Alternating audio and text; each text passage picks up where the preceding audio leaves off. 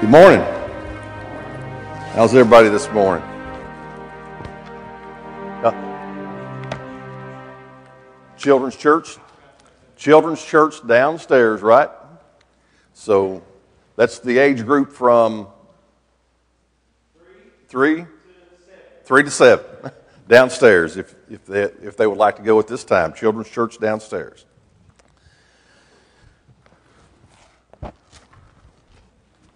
All right, good morning once again. I want to welcome everybody to the service today. Thank you for being here. I want to welcome everybody that's in the sanctuary. We've got some visitors today. I want to thank some of my crew from the Madison County Health Department, some of my retired buddies and, and current workers there have showed up today. And I just uh, want to welcome everybody that's downstairs in the fellowship hall watching on the big screen and for everybody that's tuned in with facebook and youtube we just want to welcome everybody to the service today. And as you can tell i am not brother thomas. Uh, he's away doing a special service for brother wainwright this morning.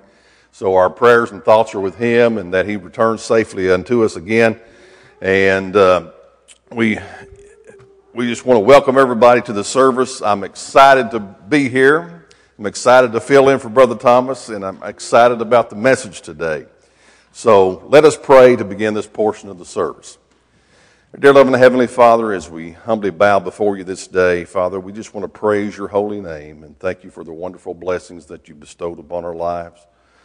Thank you now for this opportunity, dear Lord, to come into your house and to render worship unto thy holy name.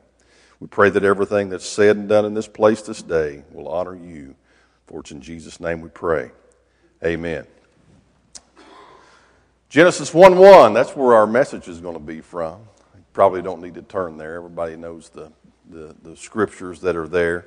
So, in the beginning, God created the heaven and the earth. And the earth was without form and void, and darkness was upon the face of the deep. And the Spirit of God moved upon the face of the waters. And God said, Let there be light and there was light. And God saw the light, that it was good. And God divided the light from the darkness, and the light he called day, and the darkness he called night, and the evening and the morning were the first day. Without anybody raising your hand, how many that are here today and listening wholeheartedly believe that that is the 100% truth and it happened within a 24 hour period of time? Amen. Well, that's not what's taught, is it? Out in the world today. It's not what's being taught in the school systems. The wisdom of man teaches something completely different. But today, we are going to talk about the creation. So today's message is In the beginning, the joy of God's creation. That's right, the joy of God's creation. According to the Word of God, creation was an act of intelligent design, purpose, and meaning. It was an act demonstrating God's majestic power, His divine beauty, His divine glory, and His divine goodness. It was an act planned by God Himself in eternity past and executed to divine perfection. It was a joyous event that brought forth all manner of amazing life land and sea life forms, beautiful and fragrant trees and plants, outstanding colors and lights. God's creation was a joyous and glorious event. To give you a little background on, my, on myself and what made me choose this subject for today's message, I retired in March of last year. I've uh, always loved reading and studying the Word of God. It means a great deal to me. But I never spent much time trying to actually memorize passages of Scripture. I'm very familiar with the Bible. I've read it through several times, but just going through and memorizing passages of Scripture hasn't always been uh, one of my fortes. So after my retirement, I wanted to make a commitment to spend some time actually memorizing verses, and what better place to start I thought, than Genesis 1 1. And through that process of memorization, I began to go over this first chapter of Genesis recite those words over and over. And I would go over those words in my mind when I lay down, when I'd get up in the middle of the night. And I would just keep on going through that process of trying to memorize the first chapter of Genesis. And after a little time, I could go through that first chapter without much struggle. And you know what? As a benefit of trying to do that memorization, you begin to dwell upon God's Word. And when you dwell upon God's Word, you begin to meditate and really think about what it says. And it began to speak to my heart and had deeper and deeper meaning. And it brought a lot of joy to me and a lot of peace.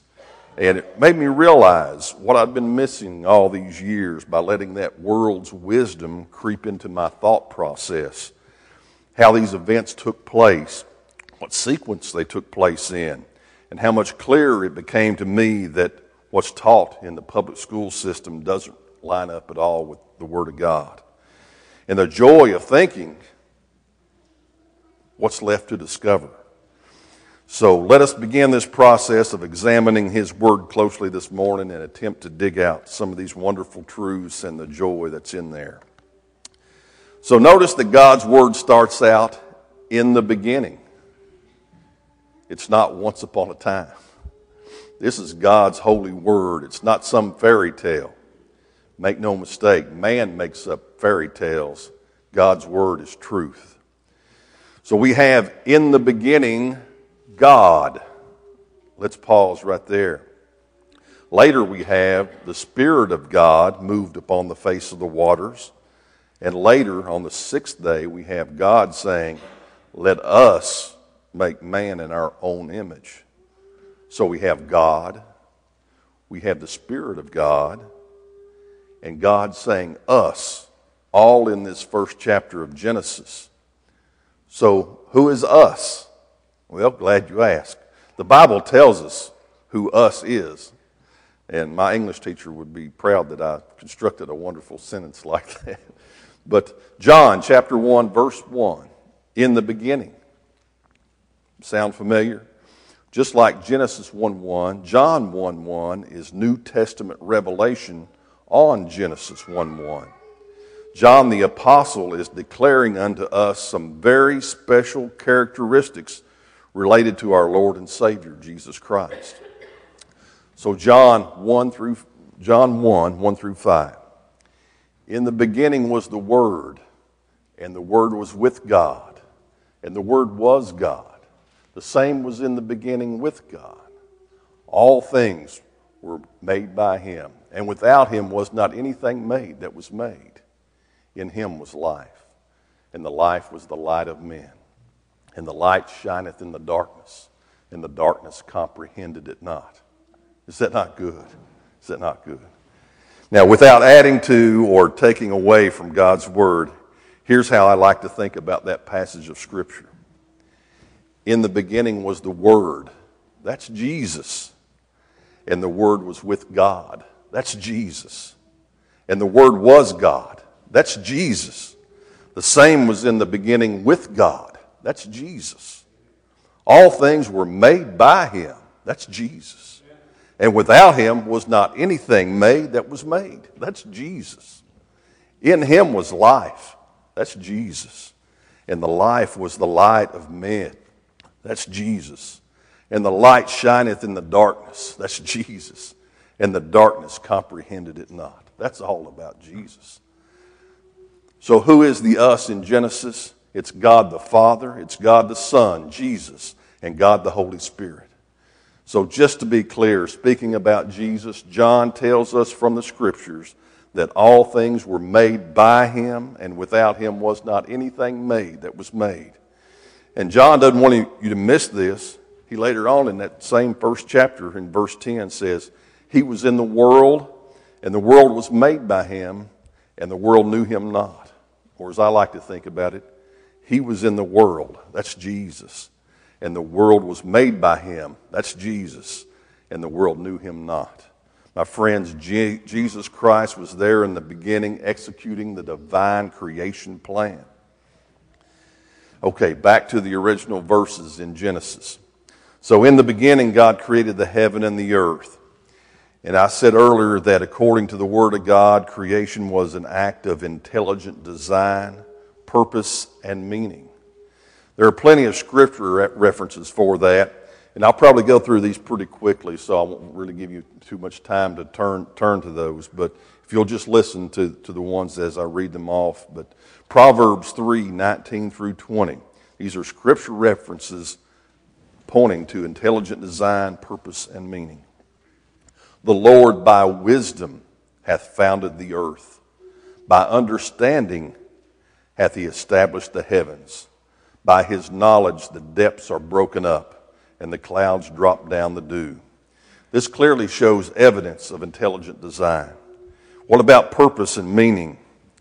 Here are a couple of verses. Colossians 1:16 For by him were all things created that are in heaven and that are in earth, visible and invisible, whether they be thrones or dominions or principalities or powers, all things were created by him and for him. Did you catch that? Apply that to your life. You were created by him and you were created for him. Revelation 4:11 Thou art worthy, O Lord, to receive glory and honor and power, for thou hast created all things, and for thy pleasure they are and were created. Young people, do you want to know why you were born and what the meaning of life is? It's summed up in those two verses right there, is it not? For by him were all things created that are in heaven and in earth visible and invisible, whether they be thrones or dominions or principalities or powers. All things were created by him and for him. And thou art worthy, O Lord, to receive glory and honor and power, for thou hast created all things, and for thy pleasure they are and were created. Eternal purpose and design. I'll have more to say to our young people in a moment. We will have some more scriptures later addressing intelligent design and power and majesty and joy. But let's, let's move on. Back to Genesis. In the beginning, God created the heaven and the earth. Notice that the first act of creation is the heaven and the earth. Imagine, if you will, an illustration of God as a master artist who, with omniscient wisdom and brilliance, planned his masterpiece, that of the earth and that of the heavens. He planned that in eternal past. So imagine the master stretching forth his canvas and starting his masterpiece with the earth first and foremost in his mind. His canvas is the heaven, the boundaries of the universe, and God begins filling it with his first splash of art. What is it? It's the earth. It's not the sun, it's not the moon, it's not the stars, it's the earth. The sun, moon, and stars do not appear until day four. God says the earth was created first on day one with purpose and design. Is that what we're taught in the world today? Is that what our public education system teaches? No, it teaches something called the Big Bang Theory, right? That's, that's the prevalent most dominant theory that's out there right now. So basically, the Big Bang Theory says that all the matter of the universe was conglomerated together, and a ginormous explosion took place and hurled this mass of matter outward, and by acts of heating and cooling, the sun and the moon and the stars and everything that's in the universe was created. This is the wisdom of the world today. What does the Word of God call the wisdom of the world? He calls it foolishness, does he not? 1 Corinthians 3:19 For the wisdom of this world is foolishness with God. For it is written, He taketh the wise in their own craftiness. In Isaiah 55 9, it says, For as the heavens are higher than the earth, so are my ways higher than your ways, and my thoughts than your thoughts. So the Big Bang Theory does not line up with the Word of God. It might be a funny show on TV, but it's foolishness unto God. The Big Bang Theory is not only foolishness, but it's dangerous. What do I mean by dangerous? It takes God out of the picture. It promotes randomness and happenstance. Instead of intelligent design, meaning, and purpose, it fills our young people's heads full of ideals that there is no purpose in life. Everything is just happenstance and randomness. There is no meaning to existence. It robs them of knowing the joy of creation as taught in God's holy word. Folks, kids are committing suicide at an alarming rate. Their heads have been pumped full of this world's wisdom, which gives them lack of meaning, lack of purpose in life. When life gets tough, kids think there's no hope, only despair. it may seem like suicide's an easy way out for them. They've lost hope. All their joy is gone. And Christians, it's our fault. We've allowed the secular humanists to kick God, prayer, and the Ten Commandments out of the schools to promote their anti God agendas. To stop this wave of youth suicide, we need to put God back in the classroom, tell our kids about Jesus, and give them something to live for, right? Amen. Amen.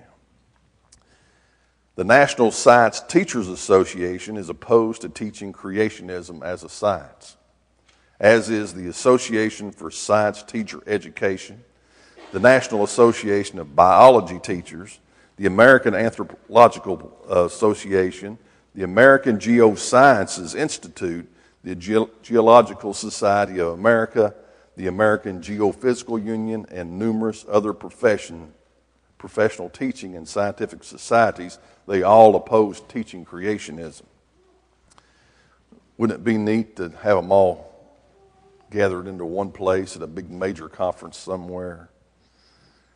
They can talk about the Big Bang Theory all they want, and maybe they can have each other patting each other on the back for their special wisdom and how smart they are. And then, just as their keynote speaker comes up and gives a brilliant address, and everybody's all excited and at the very peak of the conference, wouldn't it be neat just to see oh, God break in just as He did in Job 38 when the Lord answered Job out of the whirlwind and said, Who is this that darkeneth counsel by words without knowledge? Gird up now thy loins like a man, for I will demand of thee, and answer thou me. Where wast thou when I laid the foundation of the earth? Declare if thou hast understanding. Who hath laid the measures thereof, if thou knowest? Or who hath stretched a line upon it? Whereupon are the foundations thereof fastened? Or, the, or who laid the cornerstone thereof. Uh, one day, my friend, the wisdom of the world will be brought low, and the brilliance of Almighty God will sear the conscience of those that deny Him. Let's move on back to the joy of creation, back to Genesis. And the earth was without form and void, and darkness was upon the face of the deep. And the Spirit of God moved upon the face of the waters. And God said, Let there be light and there was light. And God saw the light that it was good, and God divided the light from the darkness. And God called the light day, and the darkness he called night, and the evening and the morning were the first day. So the earth was first covered in water and darkness. Darkness was upon the face of the deep. The dry land had not appeared yet. And the Spirit of God moved upon the face of the water. The idea is that the Spirit hovered over the waters. As one translation suggests, the Spirit brooded upon the waters like a mother hen broods over her chicks. Matthew 23 37, Jesus said, O Jerusalem, Jerusalem, thou that killeth the prophets and stoneth them which are sent unto thee, how often would I gather thy children together, even as a hen gathereth her chickens under her wings, and you would not? You see, the Spirit of God was making a special connection with the earth and preparing it for the next, next stage of the creation pro- process. And moving on, God said, Let there be light. And there was light, and God saw the light, that it was good. Well, what is light other than the absence of darkness? Well, the Bible has a lot to say about light. Remember back in John, the first chapter, Speaking of Jesus, in him was life, and the life was the light of men. And the light shineth in the darkness, and the darkness comprehended it not. You see, John presents Jesus not only as the creator of all things, but as the light of the world. John tells us also in the book of Revelation that in the final estate of all things, that there's a new heaven and a new earth. And the new Jerusalem, as that holy city comes down out of heaven to the earth, John describes it in great detail. And there's a lot said about that city, but in Revelation 21 23, it says, And the city had no need of the sun, neither of the moon to shine in it, for the glory of God did lighten it, and the Lamb is the light thereof. Did you catch that? The Lamb is the light thereof. So, who is that Lamb? It's Jesus Christ. You see, the scriptures are telling us that one of the attributes of Almighty God it's light. When God said, "Let there be light," He was revealing unto His new creation part of the glory of God. When that light broke forth and cascaded across the face of the deep, oh, what joy it must have been for the creation to experience a part of the glory of God. You see, the earth at this point had no need of the sun, the moon, or the stars because it's got its light straight from the Creator Himself. And what does Genesis say about light? It says that it was good. You think light's good? Have you ever been in a completely dark place? Felt a little disoriented, maybe a little afraid. Then at some point, you catch a little glimmer of light somewhere from some source. It helps you to regain your senses and your focus. That fear edges away, and you're happy to see that light. Light is good. So, why was the light in Genesis good? Because light is an attribute of Almighty God, and God is good. Isn't God good? Can you count your blessings this morning? Can you name them one by one? God is good to us down here, but how much more will God be good to his heavenly host when sin is removed from the scene and we are forever to be with Him. When there's a new heaven and a new earth, when the Lamb will be our eternal light source. Oh, what joy it will be to see the brilliant, holy light of the Lamb of Almighty God, to be with Him throughout all eternity. Revelation 1 8, Jesus says, I am Alpha and Omega, the beginning and the end, saith the Lord which is, and which was, and which is to come, the Almighty. Jesus is telling us that He was in the beginning, and He will be there throughout all eternity. The goodness of God was shining forth during the creation and will forever shine throughout the, all eternity. There was goodness and joy present when God made the heaven and the earth, and there will be goodness and joy in the new heaven and the new earth. You see, goodness and joy go hand in hand. How many times during the creation does the scripture say, God saw that it was good?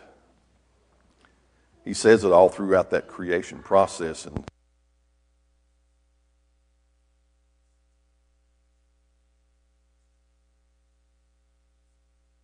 that he had made, and behold, it was very good.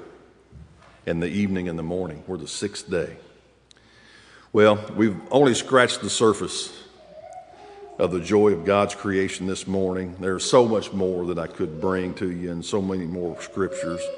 But I'd like to, to wrap it up and give you a few scriptures that related to joy and singing in respect to God's creation.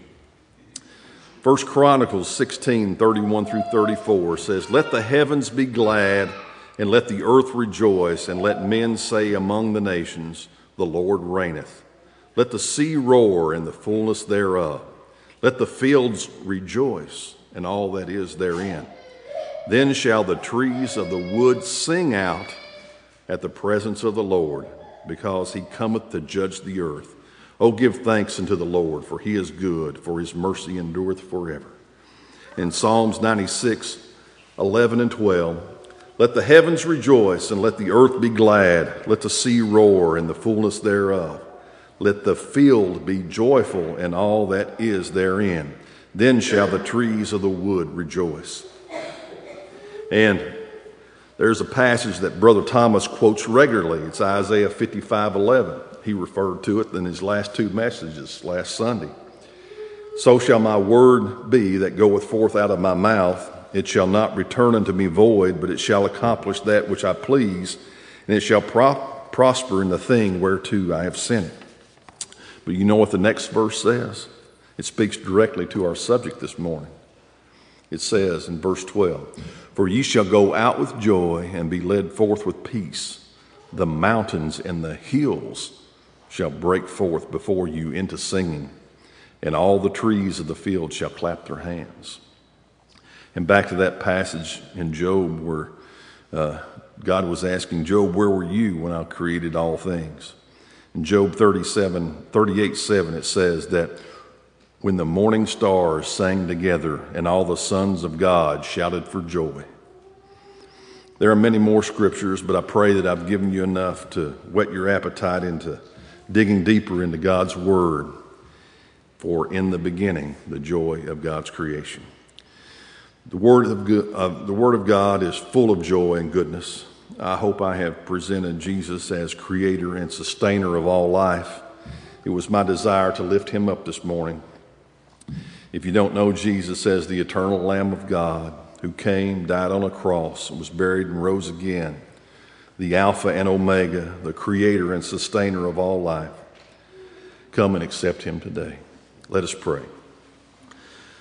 Father, just want to praise you again and thank you for this opportunity to come into your house, dear Lord. Praise your holy name. Thank you for the blessings of today. May the word that's been brought bless the hearts of those who have participated in this message.